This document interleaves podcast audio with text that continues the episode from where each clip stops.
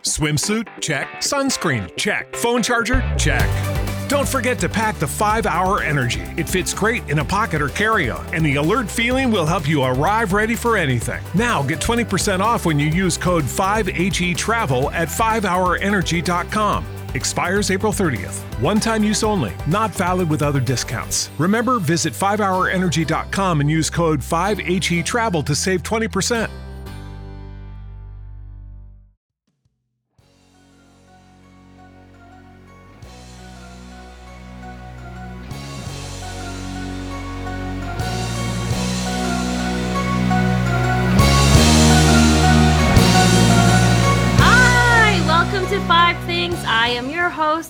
Aniza Rasul. And before we begin, I would like to acknowledge that we here at the Bad Dog Comedy Theater are broadcasting from the traditional territory of many nations, including the Mississaugas of the Credit, the Anishinaabe, the Chippewa, the Haudenosaunee, the Wendat peoples, and is now home to many diverse First Nations, Inuit, and Métis peoples. Um, so the last few weeks, I've been sharing uh, an excerpt from an Al Jazeera featured article called Canada's crying shame about residential schools as part of my land acknowledgement. Um, the reason I do this is because I do. Uh, it's a reminder for us to pay attention to the hi- to history as it happens, and not just apologize for things that happened in the past. So you know, things are still happening today, and I I think the Al Jazeera feature article uh, does a really good job of talking about residential schools and its history. So I'm going to read a part of it in case you uh, haven't had the chance to look at it yet. Uh, just a content warning that what I'm about to read contains upsetting themes around the trauma of residential schools. Okay, so I'm going to begin now. There were 139 residential schools attended by an estimated 150,000 First Nations, Inuit, and Metis children in Canada. The first school opened in 1831 and the last one closed in 1996. The institutions intended to erode Indigenous culture, language, and family and community ties were notorious for the neglect and abuse of the children who were forced to attend them. Thousands of Indigenous children died at the schools, with the Truth and Reconciliation Commission, the TRC of Canada, conservatively estimating between 4,000 to 6,000 deaths. So, as a comment to that, uh, those were conservative numbers. I think as of today, it's it's really a, it's an upward of seven thousand. In 2009, the Canadian government turned down requests from the TRC for 1.5 million dollars in funding to help identify the location of burial sites of children at the former residential schools. So anything with the words a million sounds like a lot, but $1.5 million is uh, what you're expected to pay to buy a house in Toronto. One house. So, you know, I think that really puts a perspective on the Canadian government's priorities, really. So, anyway, continuing on. So, some First Nations communities began using their own resources to hire specialists operating ground penetrating radar to find the graves. And at the end of May, um, they uncovered the remains of 215 children buried at the uh, former Kamloops Indian Residential School in British Columbia. Um, yeah, so you know, pay attention to history. And uh, this is our this is my final episode. So one thing I want to add to is I am a Filipina immigrant and settler here in um, in Canada. Uh, my people, the Tausug people, also faced 300 to 400 not to equate the two but th- just to say that colonialism happens everywhere all the time and it's still happening. So my people faced 400 years of years of oppression and basically uh, the thing is i'm here sitting talking in front of you as someone who has no idea and so very little connection to my people. And really the in my future i don't foresee myself going home and reconnecting to that culture which is i don't know kind of sad uh to think about. So you know so very complex relationship with colonialism and uh, a part of that practice actually involves uh, us uh, of reconnecting to my culture involves some of the folks that we've invited today. Uh, so yeah welcome to the show Um, this season of Five Things was hosted by me. This is the last episode, and I'm going to be talking to some of my, where I did talk to some of my most favorite people in comedy, and we got to talk a little bit about, um, you know, why they do comedy, uh, why they tell the stories that they do, and tonight, um, I'm bringing on uh, members of the Tita Collective. So before we bring them on, um, Five Things is based on an improv game. So just to warm my warm warm me up. Um, so Shannon, could you give me uh, a suggestion for um, what I can warm up with? Um, five places you prefer to sit. Oh, okay. You know what? I actually think a lot about ch- different kinds of chairs. So uh, and places to sit. Thank you. My favorite chair to sit on is one that is like like a dining table. Like I would take a dining table chair over like a low chair at any point in time. I don't know. I think it's a height thing. I'm a very short person, so that might be like a Napoleon complex thing. I also love sitting under trees, like because it's just so romantic. Uh, have a book under a tree. um, I love sitting on um, I oh, what am I saying? I love sitting in a hot tub. Who does it? Right? Yeah. Oh man, it's cold. A hot tub would be so nice now, but maybe not outside. I don't know. Do people do hot tubs in the winter? Anyway, moving on. Uh, fourth thing that I like to say, I love sitting in libraries. I love sitting in libraries. Uh, it's just so I don't know. I feel smarter as soon as I'm in the library, even though I probably haven't read a, a full book in a long time because you know what? I prefer documentaries. Sorry, books. I wrote a book, by the way. Haha. Uh, fifth thing I love to sit. Oh, you know what? Like, I really, really like one of my favorite places to sit is like this is also not. It's not a library, but a books a bookstore. Actually, yeah. Sorry, books. Shannon. Shannon says sorry, books. um, I love sitting in bookstores. I don't know maybe it's the capitalist in me. Bookstores are really just libraries where you can purchase the books. Anyway, moving on. Uh, today's guest uh, is the Tita Collective, which I am a part of. So, a little bit about the Tita Collective. Uh, they're an award winning, or we are an award winning, all Filipino ensemble of multidisciplinary artists based in Toronto. Um, we, we, we, we call ourselves a sisterhood of artists based in Toronto, composed of actors, comedians, singers, musicians, dancers, playwrights, creators. Uh, there are five of us, so I guess many of us carry multiple hats. Anyway, without further ado, let's bring on two members of the Tita Collective, Belinda Corpuz and Maricris Rivera. Coming up. Hi. Hello. Hello. How's it going? It's not as as though we don't talk every day, multiple times a day. But how are you? I'm just thinking about my favorite places to sit now. Oh, what's what is a favorite place of yours to sit?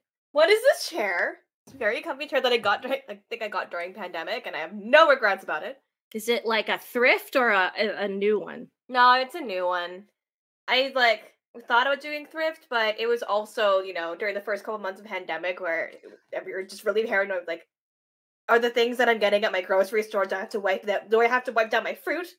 And like my cereal boxes and all that kind of stuff. Uh, as we figured it's probably better just to go for new, but this thing's gonna last a very long time.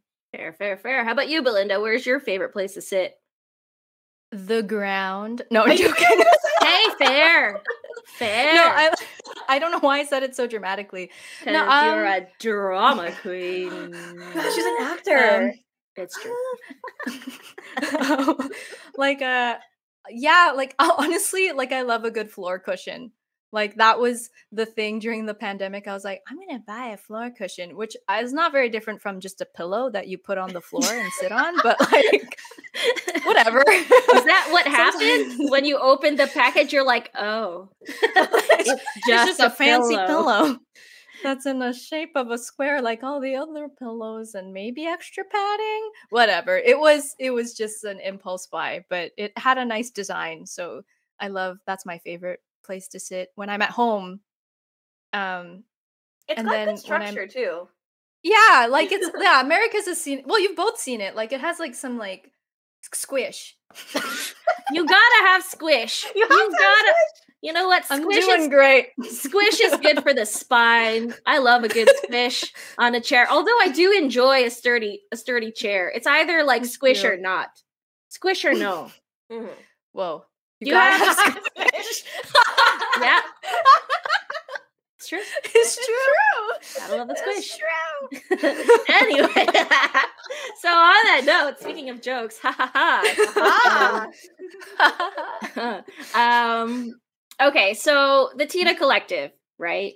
I mean, I guess maybe maybe let's start like this. How would either of you describe the Tita Collective? Hmm. I would say a sisterhood for sure. Yeah. Um I and like a support system, a support system, you know? Yeah. Yeah. How about you, Maricris? If we're talking also about like the work that we do, it's like definitely it's a sisterhood and a support system, like you said, but we of multidisciplinary artists because who says we have to pick one art form? Mm-hmm. mm-hmm.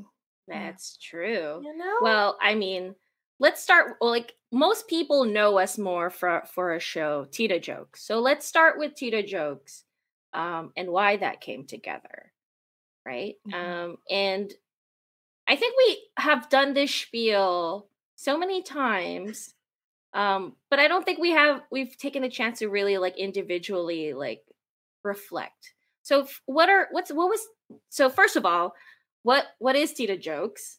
And like what did it mean to you to make this kind of show? Mm-hmm.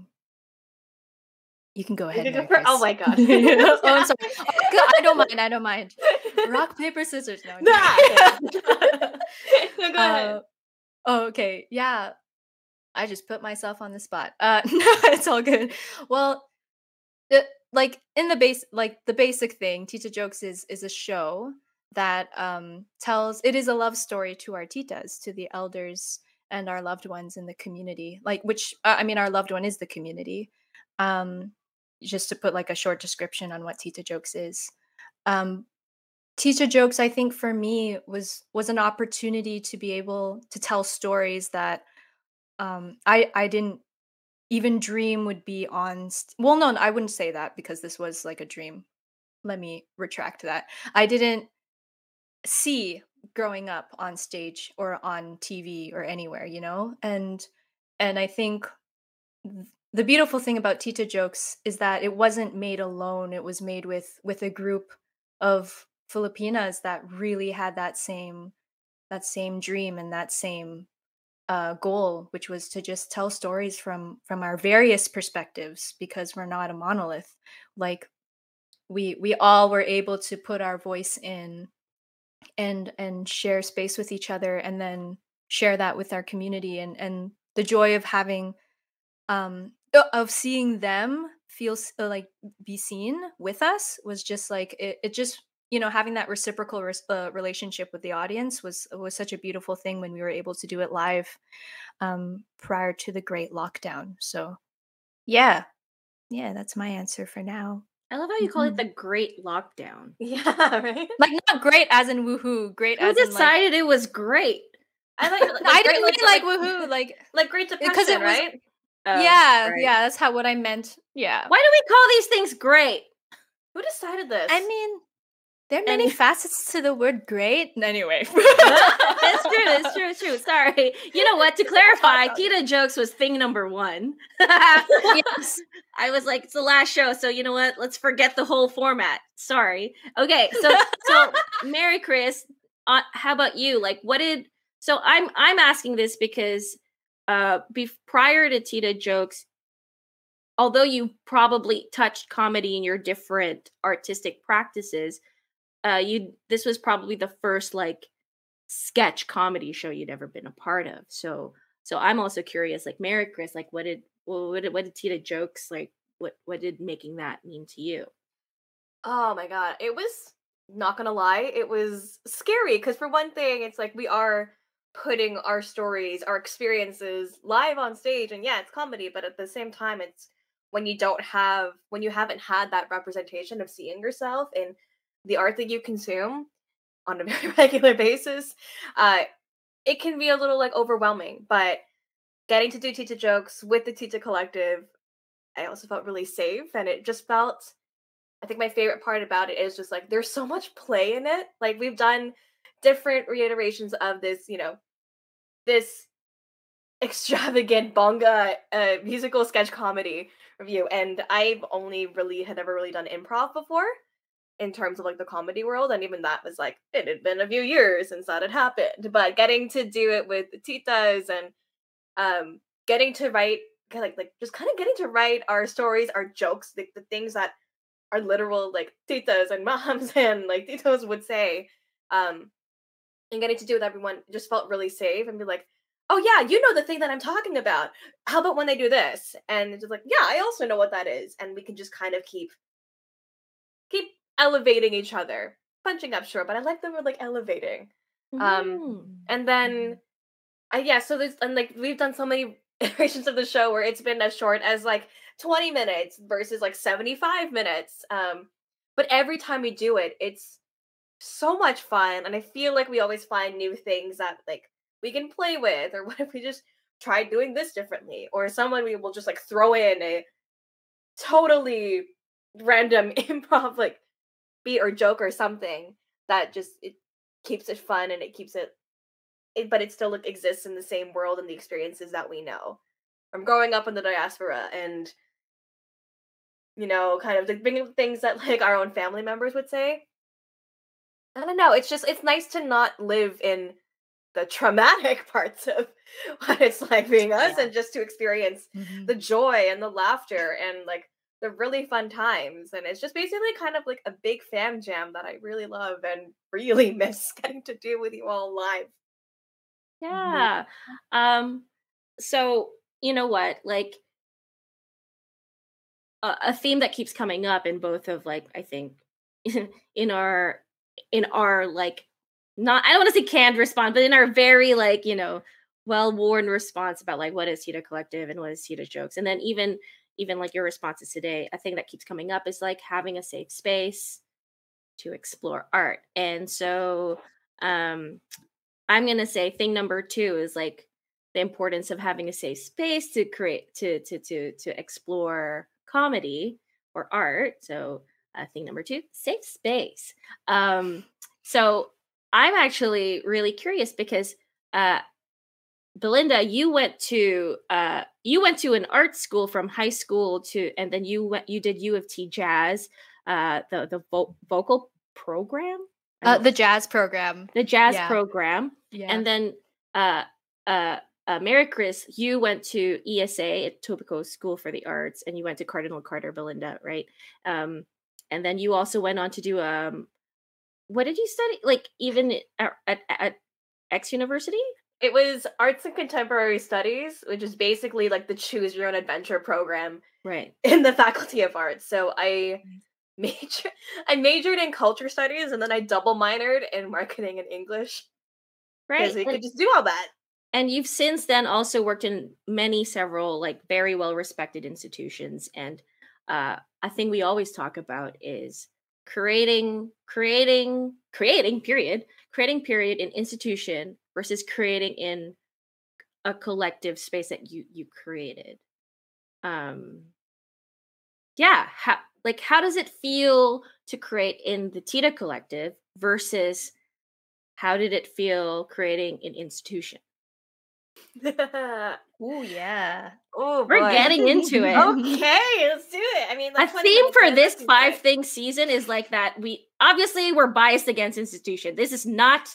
I'm not hiding that. I'm not. So go on. This answer this loaded question. Where do you start? Uh. so when I was working in like a lot of like different like I worked a lot. I work a lot in like theater institutions, and a lot of that is one thing. It's like from an administrative role, um, but you know, try to try to talk about the things that are important to me and trying to see like the changes that I want to see in the theater community. It says, okay, while we're in there, can we have these discussions and actually work towards that? Sometimes it gets somewhere. A lot of times it doesn't, and that's not fun. And like I'm sure that def- like there are definitely pros to being able to create and work in in institutional kind of way, but it always like I don't I don't know about how either of you feel, but I know for me it always feels like I'm hiding part of myself or I'm not really being true to true to me and true to what I actually want to say because, you know, you have to listen to the higher ups. They're the ones who have to decide. They you want to kind of make them like you and respect you and I don't it's always just felt like I'd like to be my full self here. I don't think I really can be. There's always at least some sort of layer. Oh, hi, Ellie. I see the God bless you. but then, um, so yeah, I mean, like, I you could I can see it working for sure, and it does. You know, the love to get to work at some of these places as like an actor, performer, whatever. But it's just really different when it's get when we get to create with the Tita Collective with my sisters here, because that's like it's a place where I really feel like I can be totally myself. Like all the walls are down. Y'all have seen me in my best and my worst and in the panic attacks that all come with that. I love you too, love you too. Um and just being able to actually feel like freely feel that and like I'm not afraid to feel my feelings. It's just like I just need to like rant about something. I know that for one thing, the thing we might be I might be ranting about is something that we also all might be feeling too.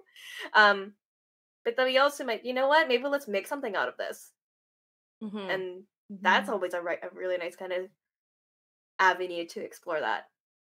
That's a mm-hmm. long-winded answer, but you know, along those lines, it's just like when it's with the Tita Collect, it's just like it's me and all of the glory, and I don't feel like I have to hide anything.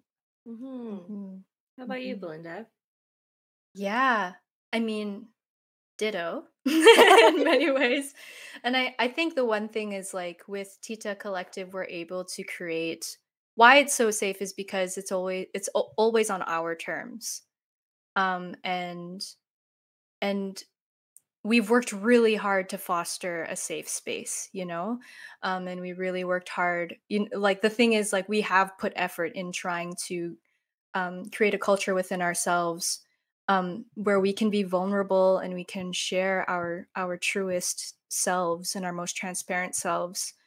Um, and and i think just you know riffing off of what you're saying maricris like institutions yeah you do feel like you have you're you're walking with you know a bag of masks depending where you are in the institution who you're talking to in, in the institution um, because of there's just a lot of gatekeeping in institutions. There's a lot of expectations that are you know expectation of perfection which is just like unattainable in general you know you're just not given the permission to fail or the permission to try things um, because it has to be to a certain um, to to a certain level in order to be validated you know? Like institutions are definitely just like I, I see why they were created and i and i see i i see like i mean there might be some benefits i don't know i'm very like but you know like i guess mm-hmm. in the in the way that you can you can gather with hopefully like-minded people but institutions are bubbles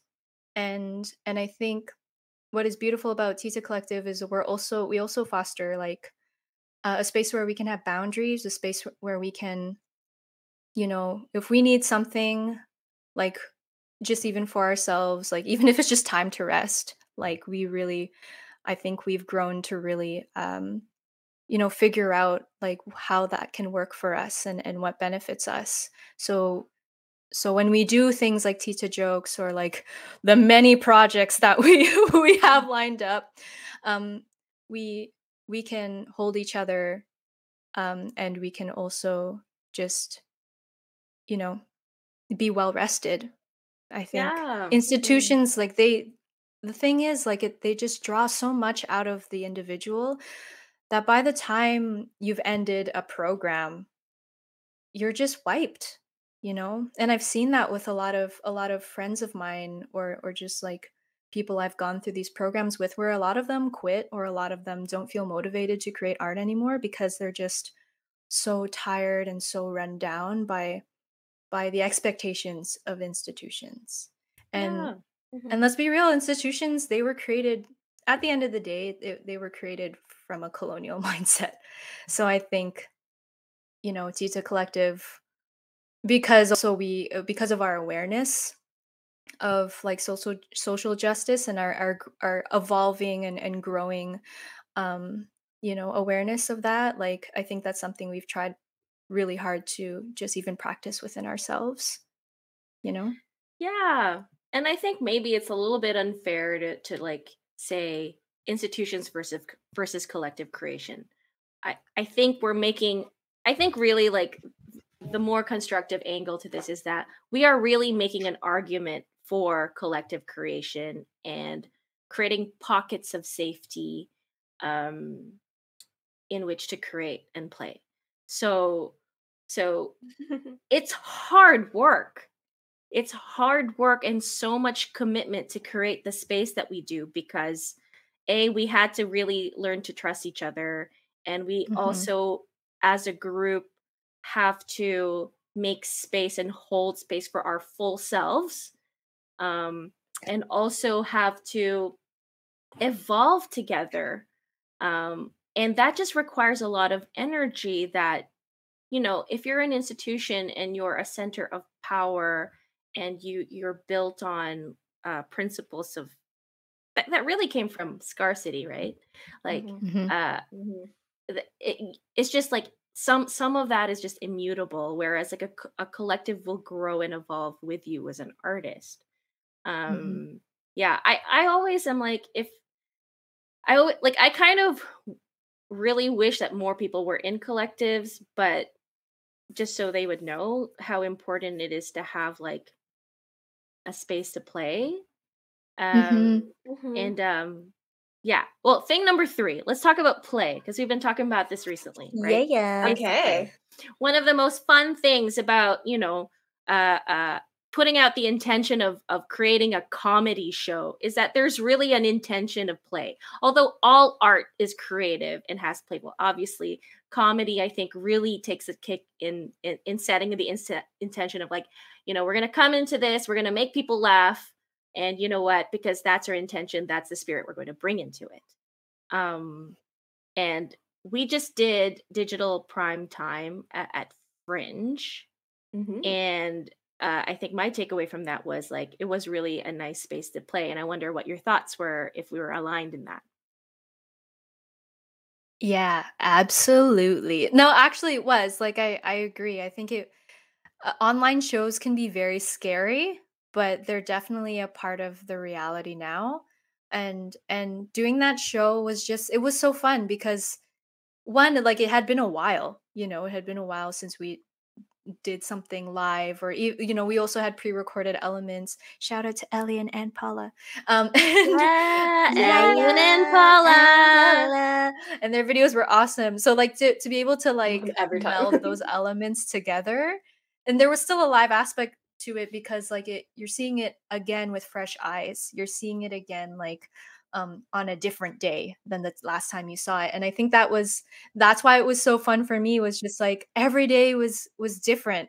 Like literally every day was different like we'd have the script and we're like i didn't say any of the words that were on that screen but i found something else and and i got actually got to laugh with people in in this like funny shared metaverse space um, yeah, yeah, so it was it, it was I think even that was fun, like getting to like explore what this space was and how we could how we could um, make it our own was super was super cool, you know. And I I hadn't experienced that, especially during the, these this pandemic. I really haven't experienced that. Yeah, I'm just gonna jump in and explain what the digital prime time is, which I should. so, oh, yeah, that's okay. uh, digital. So the Fringe Festival. Uh, shout out to the Fringe. Um, put together uh, another mini festival, which I think had five or six shows. I want to say five. It doesn't matter. I think it was kidding. five. Five. It was five shows. Um, like five Tuesday. And, um, and basically the shows occurred in like a metaverse type space uh, called Gather Town, where every where you as your avatar could explore different spaces that uh, the different shows had created. So we the Tita Collect- Collective created um, Titaville, which is which basically had a center like a square where everyone gathered and then each tita so there are five of us uh, had their own house, and it was themed to that tita's personality.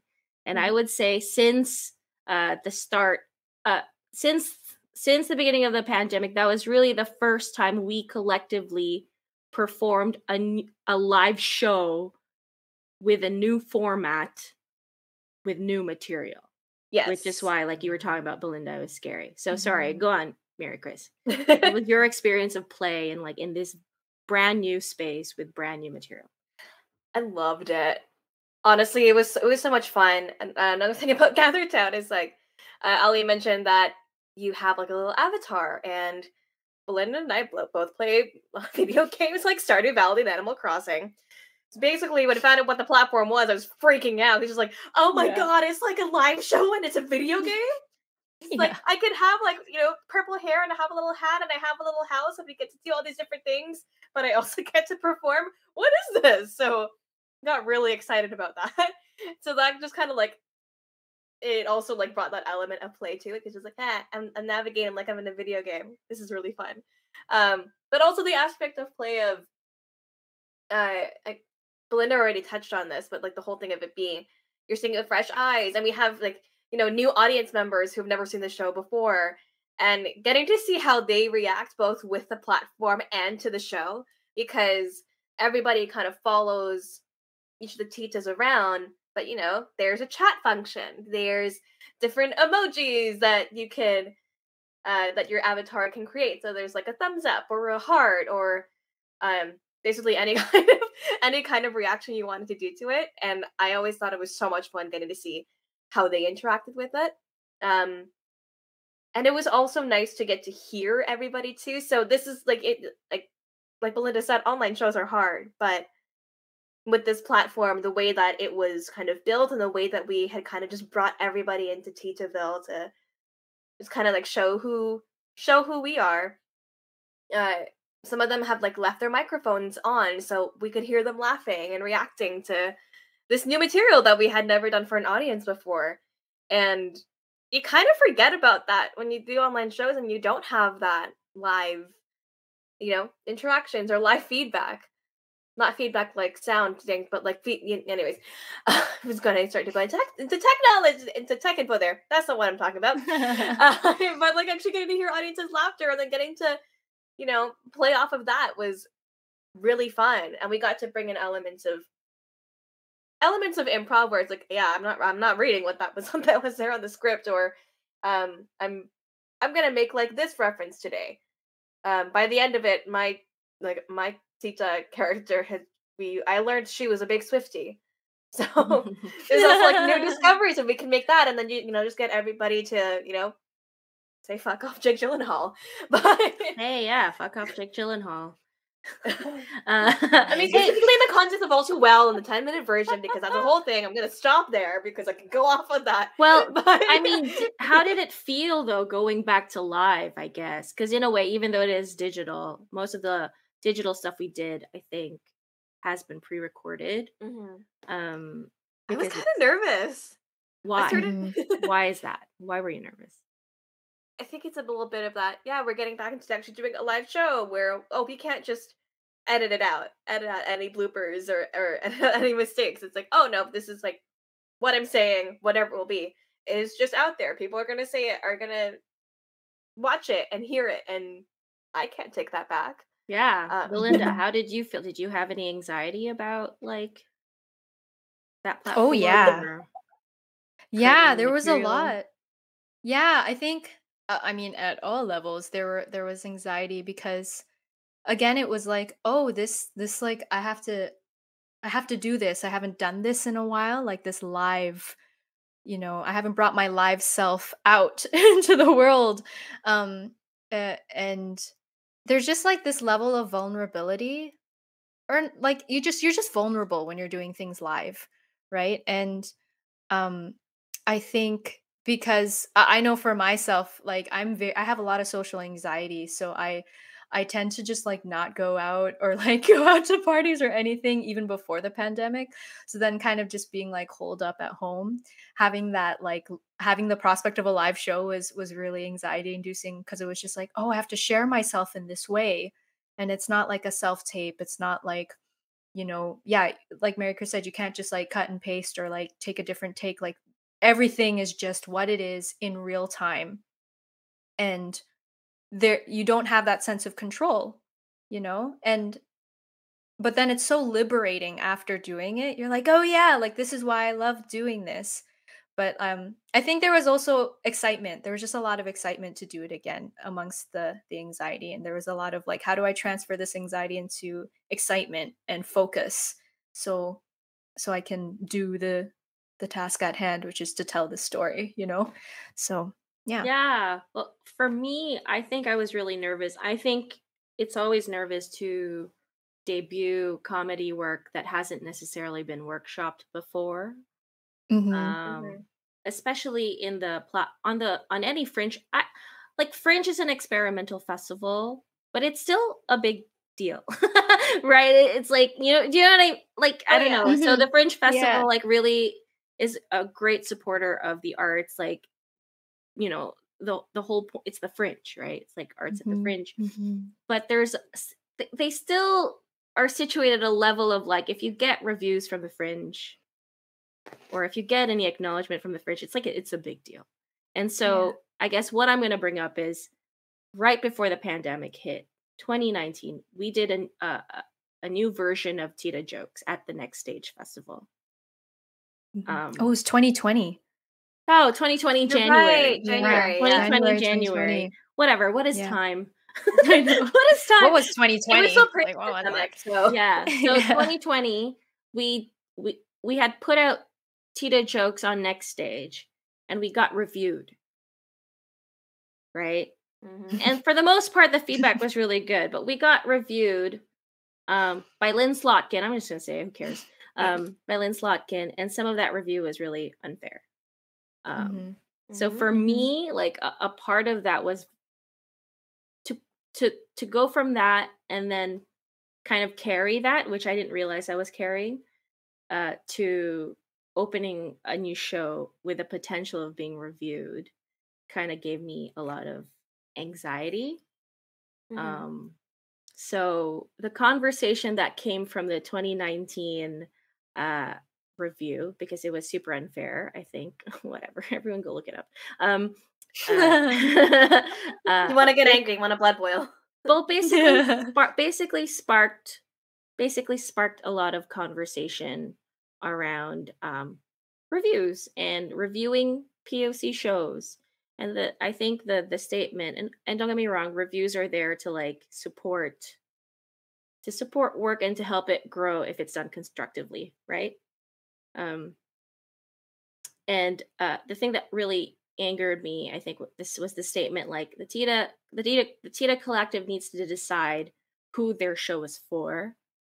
And that was so unfair. I'm like so what? It's for yeah we do it for our community but it's really for everyone and you're a guest in this point of view which is what mm-hmm. i think is really mm-hmm. beautiful about theater i've seen so much theater that's not the filipino point of view and i can enjoy it lynn mm-hmm. um and, but but like i think we'll talk about reviews after this but like i think the point that i'm trying to make was so for fringe prime time after that entire conversation of like what is the appropriate way to to review shows that most people don't really understand because they haven't had a chance to really get it you know mm-hmm. yeah lack mm-hmm. of representation for me a big important part of like how playful we got with this show in this experimental format is that we asked for no reviewers mm-hmm. mm-hmm. right mm-hmm. and I have my own feelings just having come through it. And I like, did that impact the experience for you in any way? Mm-hmm. Totally. It felt safer. It felt it felt a lot nicer. Like a felt like we could play so much more because I didn't have to worry. Oh, it has to be. It has to go over so well because so and so is coming to this, and you know, if we get a bad review, it could really tank us. I'm like, I don't have to. I don't want to have to worry about a, a review tanking our reputation especially because this is new material that we haven't uh, that we've never done for an audience before. It's I think it's a lot a lot of like workshopping that we're doing here too. Um and so because we didn't have to worry about who was coming to see it, like obviously we want people to see it, but we don't want to have to worry so much about what they think about it. And I think we really just got to you know, live as our characters and live in this and like really just kind of be pre- like be present in Titaville mm-hmm. and get mm-hmm. to experience it like with the audience too and with just I'm sure like, you know, people will judge whether they're whether they're a reviewer or not, but knowing that there were no reviewers coming to the show or that we weren't going to get anything like that, it just felt yeah, just so much safer. So it, it was just so nice and we got to be so playful and if things went off the rails then they went off the rails and we didn't have to worry about and when it went that. off the rails when we allowed it to go off the rails it actually became funnier oh mm-hmm. absolutely mm-hmm. exactly which i don't yeah. think we would have done if mm-hmm. you know so how about you belinda like what was your like did did that impact your experience of doing the show yeah like exponentially like it's you you're just liberated like you're just liberated from like unrealistic expectations that like you know when there's like a re- when you hear there are reviewers you're like oh like i don't know i know for myself i get this like very i think it's just been on my mind because i've mentioned it before but I, I, get into like this mindset of like having to be perfect and then that becomes a, a fixed mindset and then that just like um, creates a barrier within me where I can't necessarily be creative because I'm not being vulnerable and I'm not being transparent um, as myself or as the character or uh, as part of the story, like with the audience. I can't I can't have that connection. Um, or or like you can like you know training teaches you that you can but like it's you know you you know that it's off because of that you know there's that inner like inner critic there's literally just that inner critic in your mind that you've created because you've heard there's like you know the prospect of a review um and and like not having reviews was just like yeah it was just so liberating like we could just be ourselves and like if it was a mistake it wasn't really a mistake it actually was a gift like you could really just accept everything moment to moment and be moment to moment um which i think is just you know just something that like i'll i know i will carry through even in shows that you know will inevitably get reviewed like it just taught me like you know what? I i can't i can't put so much weight on on this anymore. It doesn't really matter um because it doesn't serve it doesn't serve the work. It doesn't serve the storytelling. Yeah. Yeah. Yeah. We don't and make like, shows to oh sorry. No no go on. Like we don't make shows to get reviewed. We make it for us and we make it for our community. Mm-hmm, well exactly Okay, almost like opposite thought though. There is a okay. for me a, a part towards the end where it's like I wish now we could get reviewed. Oh, mm. yeah. There okay, is a yeah, part of that. me that's like so grateful that opening night, preview night, first show, which is when reviews happen. yeah, so grateful it didn't. But then once we figured out the rhythm of a show, like third, like midway onward, I was like, it wouldn't have been so bad to be reviewed. And like this is like mm-hmm. for me like a half baked thought, but my for me like my gut instinct was like there maybe in creating things we're not given enough time to incubate them mm. because the resources are so low and for whatever reason reviews always come at the top because because of capitalistic reasons and not necessarily for creative reasons right? Yep. Um, I don't know. Yeah. Like, I think in a weird, perfect world where we don't live in a capitalist society, which we do, whatever, we're all subscribed to it. Like, I, I know people are like, uh, you do show, um, reviews are supposed to help artists. Uh, my reviews like it's made artists feel just bad because we're doing the best we can with what resources we have. But I think also it, if they were f- for constructive, you know, for for you know to to improve the art form and stuff mm-hmm. um they would be maybe towards the end when you know the artist feels settled yeah in the theater mm. i don't know i don't know it's a half baked thought yeah. but there is i won't i won't lie there was a part of me that missed it mm. yeah yeah because i was like i, I would have loved feedback also when i yeah that's the it. thing yeah. And I think that's the thing for reviewers where I'm I'm you know there there are some there have been some great reviewers right there's been like jon kaplan you know and mm-hmm. and really someone who who knows the process and who knows that it is that those things are supposed to serve the artist and s- serve the the storytelling um, because they themselves are part of the audience and you know i think it is just so important as um as storytellers who perform too to have that you have to have a reciprocal res- relationship with the audience member and at the end of the day the reviewer is an audience member so there's that sense of like how do we give to each other rather than um you know striking down punching down on on and and like having these judgments on a story that may you know like us like it's is still in development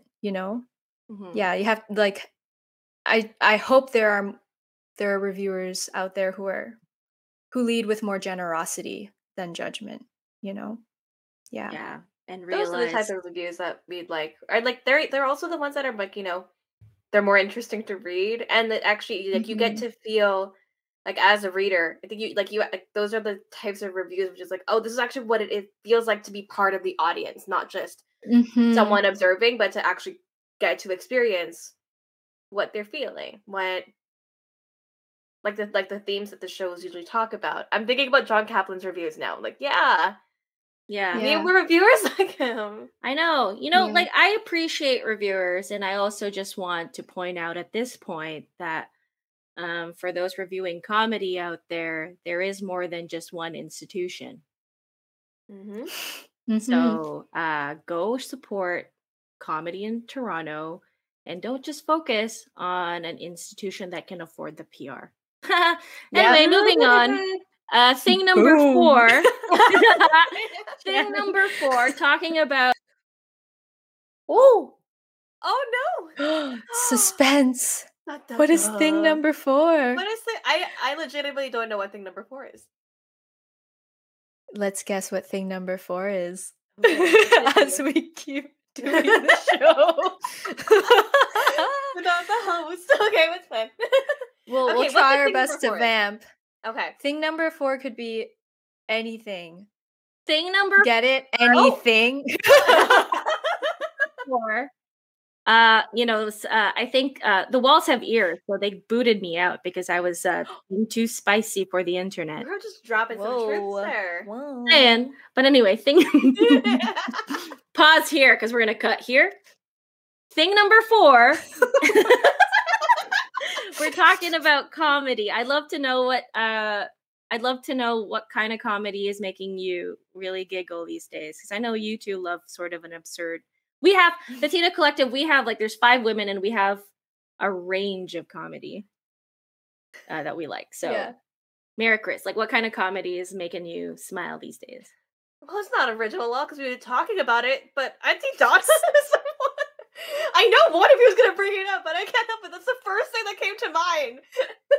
Aunty Donna. Aunty Donna's big old house. I love Aunty Donna so oh much. Everyone need to watch. oh watch my God. It. Yeah. They they have like live concert comedy shows and I'm like it's really inspiring. Yeah. yeah. How about you, Belinda? Is that is that it? right. Uh I I love reservation dogs, I have to say. Oh, you know, yeah.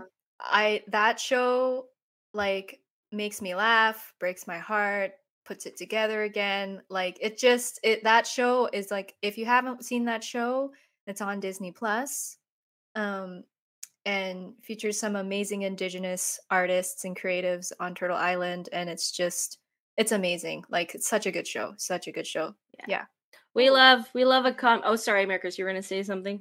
I just say one more thing because I love yeah. like uh, you know, we're on, we're on a comedy podcast right now. I'm gonna shout another comedy podcast that I just listened to today. Um, there's this really great one called Yo Is This Racist? That I've listened to the past couple of years. oh, yeah, that's amazing. so it's hosted by uh, Andrew Ti and Tawny Newsome, who's like, uh, they're both like American comedians, uh, but you know, Tawny's a uh, mixed race black woman, and Andrew is a Chinese a Chinese American, and they get basically the premise of the show is people will call in to this like to their voicemail and leave you know just like a voicemail explaining something racist that may or may not like or something that happened to them that may or may not be racist. Some of it can be as you know that some of it can get really dark and it's just like yeah so like my husband's family uh just like has uh may or like may or may not be Nazis kind of a thing. yeah. Oh my gosh. Yep. Two things like um, okay. the person at top like, like I, I remember this one voicemail they had where it's like a white person who had called in and said the Taco Bell employee didn't give me any didn't give me any like hot sauce for my order. Is that racist?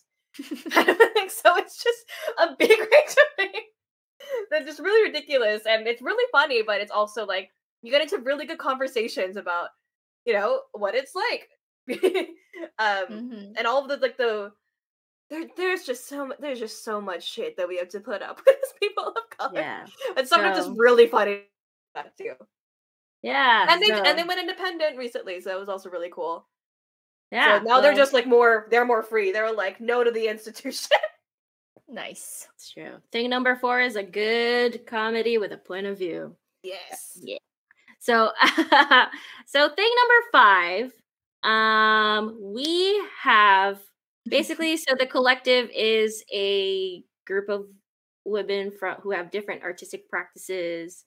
Um, we're producers. We write. We perform. Um, a question that we've been asked is like how how does it stop from being overwhelming from getting overwhelming it's always overwhelming. yeah, does it? Does it ever stop? Uh, this is the podcast where the Tita Collective uh, opens up and says we're we're exhausting ourselves and we should probably resign. we didn't say that. That's how we're gonna end the season. The Tita oh Collective is no more. We are choosing rest. Spoiler. Spoiler alert. Oh my god. Ellie, Ellie in the chat is like, what? Did not consent to this. This is a joke that is playing out poorly. Anyway, go on. I think you learn to manage it. I think that's been the biggest thing.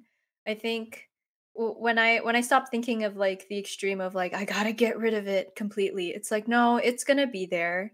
Um because there are parts of me that hold like even versions of overwhelm and anxiety and they're all different like if it's like my inner child or like my manager or like you know all, all these things um that therapy has guided me through. Uh, we love I therapy think, I think we love therapy. All of us love therapy. Um I, I think i think the biggest lesson was like just being able to manage it and um and also you know if it happens it happens and like that instant forgiveness of like you know what? Just have to forgive myself in this moment. That happened or i'm overwhelmed here but um it'll pass it'll pass you know? Yeah. i think a big t- a big thing too is like with all like you know with the projects that we take on it's not like we're we're really intentional about the one about like the projects that we stay on. Like um it has to be something that we feel really called to do or feel really like yeah i want like we like we really want to make this work and it's gonna like i think it's going in knowing that it's gonna be a lot of work but also knowing that it's gonna be worth it in the end because you will have made this beautiful thing that we've been wanting to make and we all have that intention that's like we're gonna do it but um just we like we're like we're gonna do it. It's gonna be a lot of work, but hey, there are some things that we can plan for. There, are, you know, we can. I I honestly, I'm just thinking about like our spreadsheet calendar that is just like so laid out, like a like we have a tab for every month. It's just like okay, where do we have downtime? Where was like, like where can we where can we like dedicate time to creating and writing this? Where can we find time to rehearse it? And making sure that we also have when do we have time to rest? Yeah. Because mm-hmm. that also yeah. should be prioritized. We can't really create or we can't be our best creative selves if we're not well rested. Yeah.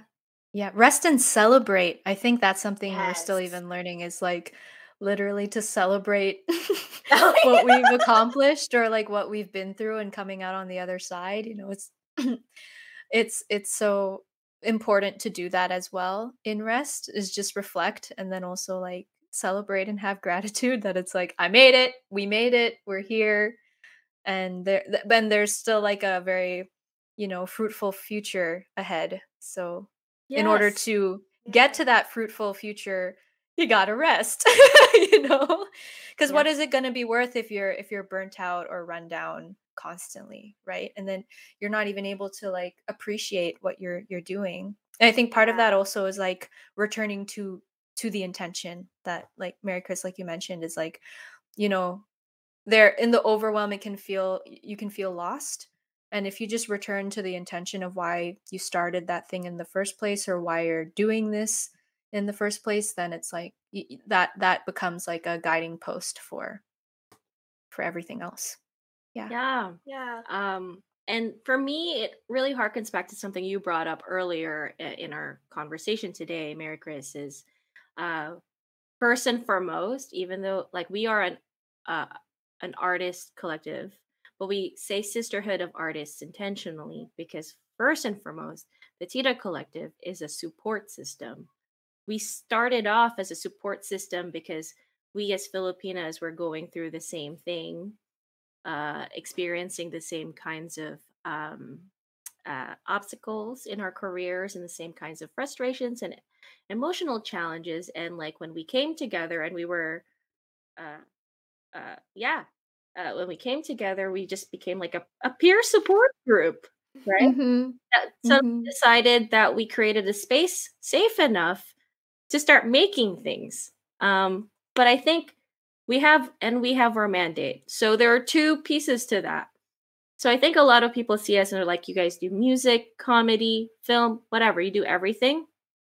But all of that goes back to our intention, our mandate, which is to, you know, tell authentic stories about the Philippine diaspora. So even though we and we explore that in different mediums, so it doesn't feel so over. It always just feels like we're pushing what we're trying to explore, which is our, our connection to our roots at the end of the day and our identities mm-hmm. as Filipinas. The second thing is our priority is to the sisterhood. So if all of these projects and opportunities are just hurting the sisterhood, we can just stop Mm-hmm. Yeah. And I think mm-hmm. that's something that's rare. Like if you, I think you're really taught that if you stop, you're going to disappear. But I think what I've learned in this collective is like if you stop, then you get to have this amazing space that we've built and invested in for and so that in that but if we stop we can sustain it for a lifetime mm-hmm. so yeah that yeah so that's for me like yeah going back to intentions literally what you just said belinda mm-hmm. Yeah. Yeah. Well, yeah. oh, on, I just leave out the word Fuzzy's there. on that note, well, we're going. That was the fifth thing. On that note, I'm going to end today with a lightning round, and I know there's two of you, so just shout out whichever one. Okay, here we go. Olivia Rodrigo or BTS? BTS. Rodrigo no, Olivia Because she's one of us. She's one but of I'm us. in the BTS phase. Hey, I am. This BTS. is recorded. You're in the BTS so phase. Here we go. Kathniel or BTS? Kathniel. BTS. Duh. Sinigang or Kamayan? Oh. Sinigang. I know Ellie Posadas in the chat is yelling Sinigang where she is right now. Uh, you, girl. Sylvanas or Sans Rival? Sylvanas. Sylvanas. All right. Sylvanas. Shout out to Tina Par- Parley's, yeah! not an ad, who serve who serve both. Um, and last thing is what is next for the Tita Collective, or what is next for either of you? Uh, Belinda, go first. Oh my gosh, there's so much that's next. Things we cannot talk about, things we can talk about. Um, bad. Um, let's just say, like, there there are many um, amazing new things to expect from Tita Collective um, next year, which is 2022. Um, so keep an eye out on our our IG, which is like on the little awesome banner uh, that's passing through. Uh, for myself, um, I I'm gonna be in next stage actually in January uh, in a musical uh, called Ursa, a folk musical. So you can check that out. Tickets are on sale now. Um, yeah. Cool. Maricris? Not much, to be honest, because Belinda already talked about that that thing and then that thing and there's nothing so to big. talk about. but anyway, well, yeah, okay. I don't know. Just uh, uh, you, I, I don't know. You can follow me on Instagram or TikTok where I might or I may or may not post. I've gotten really bad at not posting things on social media, but That's okay. Yeah, well, we'll you see. can catch Maricris as the star of a new series of memes that we're trying out, yes. where Maricris uses so Maricris escapes from you know the needs of capitalism through musical theater. so check us out yes. uh, on Instagram at the Tita at oh, at Tita dot collective. There we go. Yes. on Instagram. So and then you know, Twitter we barely use, whatever. So just follow us mm-hmm. on Instagram. Um, and that's that's the show, and that's the season. Thank you so much, uh Belinda Maricris and Ellie. It, oh, what? Buy your book. Buy your book. oh, whatever. buy, buy my book. Super important Filipino thoughts. Just whatever. Buy it. Anyway, thank you so much, Tita Collective. Thank you, Ellie, in the chat. Thank you, AP, yeah, who is thank you, AP. wrapping up her first semester of the masters. We're so Woo! proud of you. Um, and uh, thank you so much to Bad Dog Theater and Shannon, our tech and producer. Uh, so yeah, and thank you to you for joining us for five things at Bad Dog Comedy TV.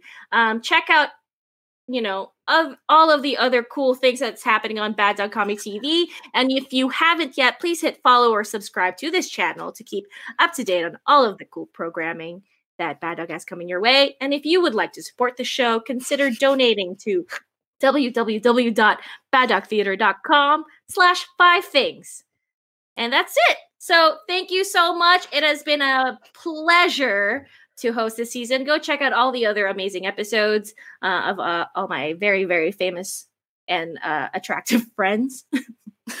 yes. yeah. Uh, yo. Uh, I don't know what what would just happen. Anyway, so I've been Alia Rasul by my book. I am Alia by my book Rasul. And in the words of our people, ingat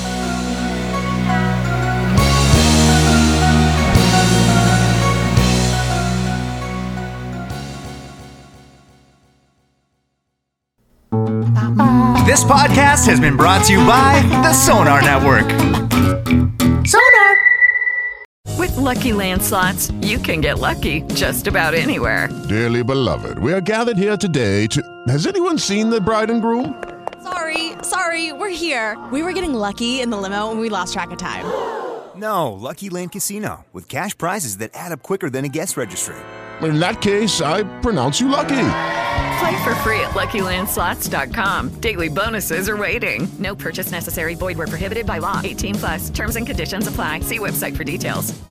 Hello, it is Ryan, and we could all use an extra bright spot in our day, couldn't we? Just to make up for things like sitting in traffic, doing the dishes, counting your steps, you know, all the mundane stuff. That is why I'm such a big fan of Chumba Casino. Chumba Casino has all your favorite social casino style games that you can play for free anytime, anywhere with daily bonuses. That should brighten your day a little. Actually, a lot. So sign up now at chumbacasino.com. That's chumbacasino.com. No purchase necessary. Group. Void were prohibited by law. See terms and conditions. 18 plus.